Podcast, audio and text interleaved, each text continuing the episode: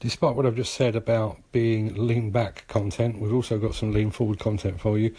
Today marks the official unveiling of the new edition of Kit Talk. If you're into demolition equipment, Kit Talk is the magazine for you. All you need to do is go to demolitionnews.com. It's the top story on the page at the moment, and it's called Kit Talk. There's some really good articles in there, some absolutely fantastic new equipment. So please go check it out. Check it out at www.demolitionnews.com.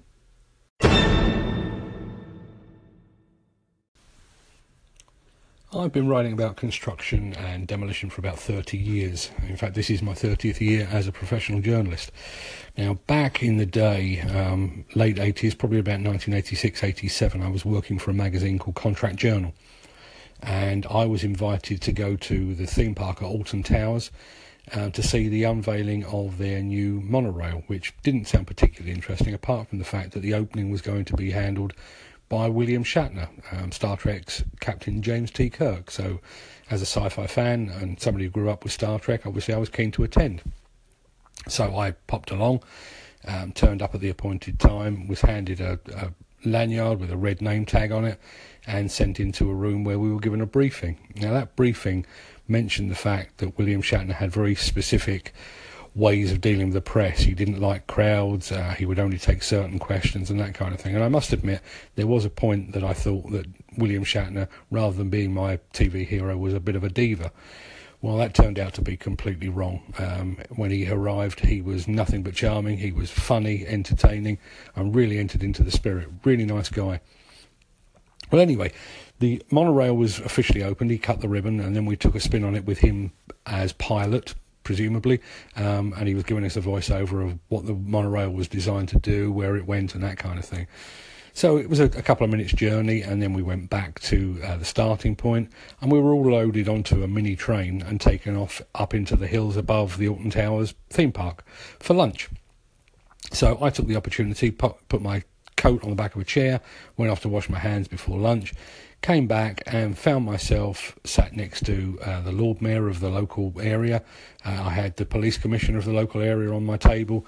William Shatner himself was a few spaces away as well. And it was then that I realised that I seemed to be the only person wearing a red name tag. Everybody else seemed to be wearing a gold one. But being young and fairly naive, I didn't think too much about it. Had lunch, had a really nice time. I had a good chat with William Shatner about, well, Star Trek, obviously, about the movies, also about TJ Hooker, which I was less of a fan of. But yeah, a really good day. Anyway, an hour or two later, the mini train arrived, and we were all taken back to our starting point. When I got off the train, I was met by a bunch of press, all wearing the same badges as me, and they seemed confused that I'd just come back with the VIPs. So I said, well, you know, where have you guys been? It turns out they'd been taken off to a very low-key cafeteria and been given a few sausage rolls and some dog-eared sandwiches and some warm orange juice for lunch, while I'd enjoyed a four-course lunch with a major Hollywood star, purely by accident. So that's my story of how I had an accidental lunch with Captain James T. Kirk. Thanks for listening. I'm recording this on the morning of Monday the 7th of August, and a quick update. Tomorrow I am scheduled to see the Transport Minister, Chris Grayling, who happens to be my local Member of Parliament. I'm off to see him to talk about this growing problem of urban exploration. For those that don't follow Demolition News as closely as I do, which is most people, we've had a real spike in the number of incursions into UK demolition sites and construction sites by predominantly young males, YouTubers and Instagram people, basically seeking internet fame by getting themselves up to the top of disused buildings or incomplete buildings and taking a photograph of themselves against the skyline behind.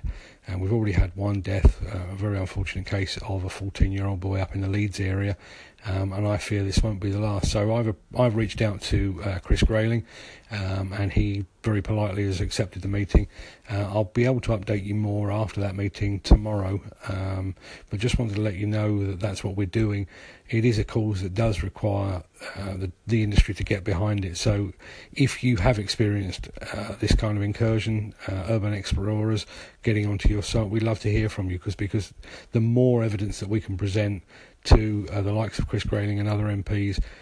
Hopefully the sooner we can get something done about it, because ultimately, yes, everybody will say that sites need to be more secure, and yes, maybe they do, but demolition companies should not be expected to bear the brunt of the cost because of the stupidity of a few people trying to become internet famous. So keep in touch, let us know your experience of urban exploration and site incursions, and as I say, we're going to be taking this forward to a key member of Parliament, and we'll keep you posted tomorrow. Thanks for listening. In March 2017, the Lord Chancellor amended the Elkden rate of discount, which is used to calculate compensation awards following an injury. According to insurer Allianz, if a 30-year-old man earning £25,000 a year was seriously injured and required nursing care for the rest of his life, the new calculation rate would increase his compensation from £2.8 million to a staggering £6.3 million. Needless to say, that change had a huge impact both upon the insurance industry and, more importantly, on the demolition industry. The insurance industry greeted this news with outrage and forced the government to consult further on the planned change. The findings of that consultation were supposed to be presented on Thursday last week, but they've been delayed. Now, demolition companies have already seen a significant hike in their annual premiums as insurance companies seek to offset the likely additional costs. While that consultation process continues, there is very little hope for a reduction in insurance premiums. We will be following this story as it develops on demolitionnews.com, but we'd love to hear what you have to say.